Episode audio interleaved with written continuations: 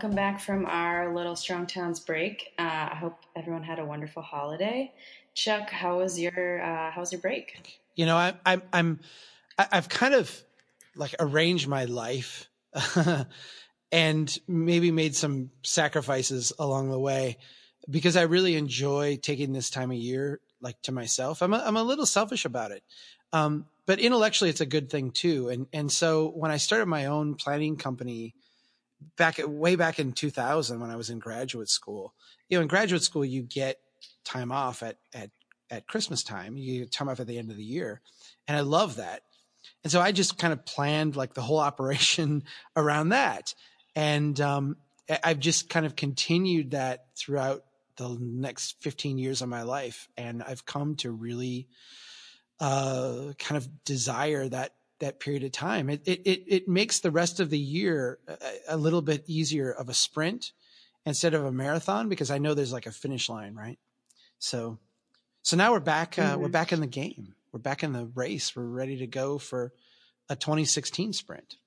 Yeah. So anyone that's logged onto our website today will probably notice a few changes, and there will be some more great updates in the coming months. Do you want to talk at all about kind of the new stuff going on at Strong Towns? Well, let's talk about the web design, and I think you should actually be the one to talk a little bit more about it. But let me set up the premise. When we started Strong Towns, I started this years ago as a blog. And over time, it grew into an organization. And we've kind of presented ourselves as an organization with a blog. So here's the organization. Here's what we're doing. Here's our blog. But the blog has really been what the whole thing has been about. The blog, the content, the podcast, the conversation that we're having. And about a year and a half ago, we really said, we're not an organization with a blog. We are a movement of people for change. And we have a content stream that is not just a blog. It's a bunch of different things that supports this movement for change. And so we've slowly been kind of restructuring, not only the organization to serve that mission, but the site itself. And yeah, today we launch a big change. And why don't you talk a little bit about what you did to bring that about, and kind of why, what the new look and feel is going to be like. Yeah. So now our homepage has our content kind of at the forefront. There's a lot of different ways to access our most recent posts, upcoming events, podcasts, as well as more topic focused sections. And this definitely took a lot of work to build, and a lot of going back and forth with drafts between me and Chuck and our blog contributors, our board members. So we'll definitely be fine-tuning it over the next couple of months, and also building out new pages that are more topic-focused. And you can see all those in the drop-down menu in the top section. So we have a few of those started now. Please feel free to give your feedback via email or comments on the blog or whatever you like, because we exist to help you guys learn and grow. And we really wanted, I think it's really important that we make the content front and center. And we're now at the point, with you, with Jason, with all of our contributors, where we're producing a lot of content. If you were logged into the blog 5 years ago, you would get 3 posts a week. That was what I had kind of committed myself to do. We're now doing 3 posts plus a day. And, that's quite a volume of stuff. It's more than someone is going to reasonably be able to follow. And so the idea is we want people to be able to kind of, like you do with a newspaper, you flip through, you find the stuff that is most relevant to you. You dig a little bit deeper, and we want people to be able to dig in and kind of get lost. We had someone, I don't know if you noticed this over the weekend, but someone, and I have no clue who they are, but you get these people every now and then who it's like they discover the site. And for some reason they have a, comment on everything. And this person tended to have a critical comment on everything. So not only did they discover the site, but they're kind of a know-it-all. So they went through, and I mean, they spent like 4 hours yesterday reading things, and I kept getting, to discuss things in my email where they were commenting on like every blog post and every comment that other people had made. And it's not like they were bad comments. I mean, they were intelligent and thoughtful. I just happened to disagree with most of them. But every now and then, you get people who get lost on the site. Well, we've tried to make it a little bit easier for people to get lost in the content of the site, right? Definitely. Oh, I didn't even notice those new comments. I'm going to have to check those out. Yeah. Welcome, new follower. Welcome. Yeah. And you don't have to agree with us all the time, but, you should smile every now and then. So what's going on this week? You are traveling to Washington State, and what are you going to be doing there?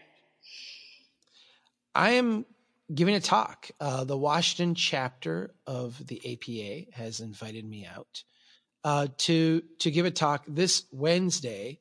I'm trying to think of that. I'm giving a curbside chat. It will be, I'm trying to get the time, 1 o'clock to 4 o'clock. Yeah. South Puget Sound Community College, the event center at the Lacey campus in Lacey, Washington. It's by Olympia. I'm actually going to fly into Seattle tomorrow, and I've got a couple things to do there. And then I'm going to head down to Olympia. I've been all over Washington State the last couple of years. It's been really fantastic for us.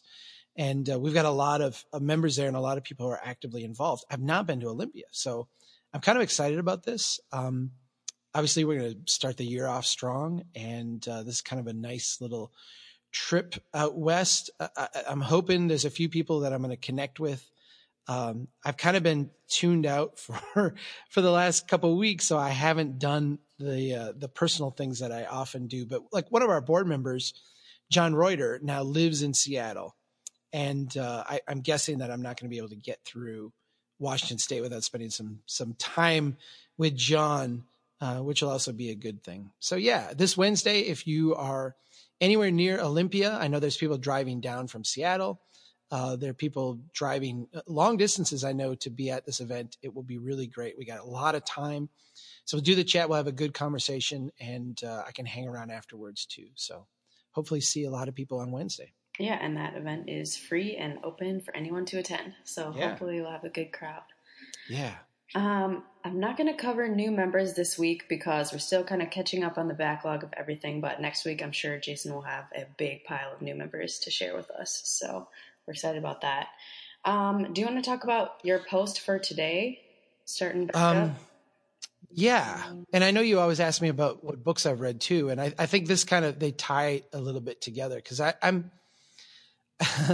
had known for a couple of days that I was going to get back to work. And, for me, I usually work Sunday, starting when people go to bed is when I start working for the week. And I usually write my Monday post Sunday night. And what I tend to do is I tend to take Friday, Saturday, and then Sunday morning and kind of think through the issues that are rolling around in my brain, and they come out as a post Monday morning. This time I knew, I mean, I knew on New Year's Day, I knew over the weekend as we had things to do, I knew that I would be writing Sunday night, but I struggled to find like, what was I going to write about? I had gone through all this like really fascinating stuff, but what was it that was interesting me, and what did I want to write about? I don't know as I can really explain what I wrote about, except maybe to say that, it has to do with kind of a ominous, somewhat ominous feeling I have that change is upon us, and that our ability to avoid it is diminishing day by day. And that the change is definitely going to happen. It's something that we're going to have to deal with. How do we get here, and how mentally do we kind of prepare for the change? And over break, I read a number of books that when I listed them all out had kind of a little bit of a theme to them. I read The Martian, which was the movie that came out this fall. I've been told that it was a fantastic book. It is a fantastic book. Guy gets trapped on Mars. It's a fiction book, obviously. But it's a story of that person's survival and the things that he does which are quite ingenious from a science standpoint to kind of rig up a way to survive this ordeal. I also read Endurance, which is a book about Shackleton. He's the kind of last of the great explorers. He's a guy that went to Antarctica and was actually trying to cross. So start on one side, go through the South Pole, end up on the other side. That was the plan. Things did not go as planned. Their ship got stranded, ultimately got destroyed. They floated on an ice pack. They finally were able to get off of that in these little boats. They made it to dry land. Then they wound up taking this like treacherous voyage across the ocean, a small group of them, to an island. When you thought they finally, okay, they got to the island, things are great. Then, oh no, they got to get across the island, which apparently people have tried to do since and like can't, because it's like hellishly impossible. They did it, you know, with no food, with no, you know, modern things, just like a rope and an axe. This is like an insane story of survival, right? So, and then throw into that, I read this book called Stalingrad, which I got for Christmas. It's just about the defense of the city from kind of the Russian standpoint. Stalingrad, for those of you not familiar, was essentially the worst battle of the Second World War. And many people have said the worst battle in all of history in terms of its longevity, the amount of human suffering, the number of people killed, just the horrificness of it. And you don't often get the Russian or the Soviet perspective on it. And this was a book that dealt primarily with interviews of the troops at the time, an interview of the people in the cities at the time. And it was just utterly fascinating, the spirit of these people and the way that they approached their own survival. So you have this kind of trio of, I don't want to say apocalyptic books, but books that describe incredible hardship beyond what normal people would endure or be expected to endure. And you kind of, you know, backdrop that with some year-end things that people had put together that kind of paint a pessimistic picture of our economy and the fragile nature of the systems that we built, which we talk about all the time here. And I just said, you know, wow, we are in interesting times. It's the old proverb. We are, you know, I've thought for a long time, on the precipice of change, but maybe it won't happen this year. Maybe it will happen this year. I don't know. I'm not going to pretend to predict, but we can see things becoming more fragile and the change becoming more imminent. And that's not necessarily a bad thing. I talk a little bit in there, and I don't know if you found the thing about cancer interesting or not, but I had this interesting conversation with my daughters. Are very smart kids, but they're 9 and 11, so you know they're still in that phase where, like, dad's interesting sometimes, and sometimes he's boring. We had to talk about cancer, and it's not that we have anybody in our family who has cancer right now, or that we're dealing with this in a personal way, but for some reason the topic came up, and we talked about you know, why cancer happens. And I explained to them cell mutation and how, you know, you have basically this big puzzle inside of each of your cells. And when they split, the puzzle gets, you know, divided between two cells. And when you hit cells with like radiation or things like that, it tends to, you know, mix up the puzzle. And that creates kind of weird things sometimes. And sometimes those weird things can be really good, like you no longer have a tail.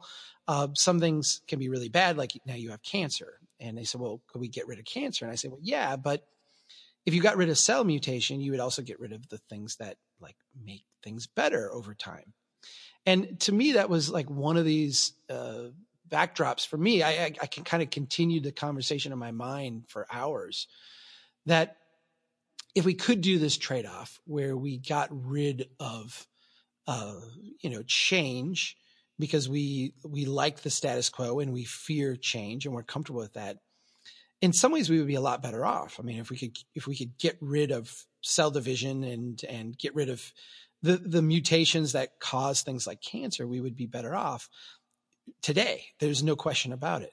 But in the long run, we would be sacrificing our resiliency. We'd be subjecting ourselves to all kinds of fragility that doesn't exist now. And so there's this trade-off. And I see that trade-off in the human body. I also see that trade-off in our cities and the places we built, the economic structures of how we live.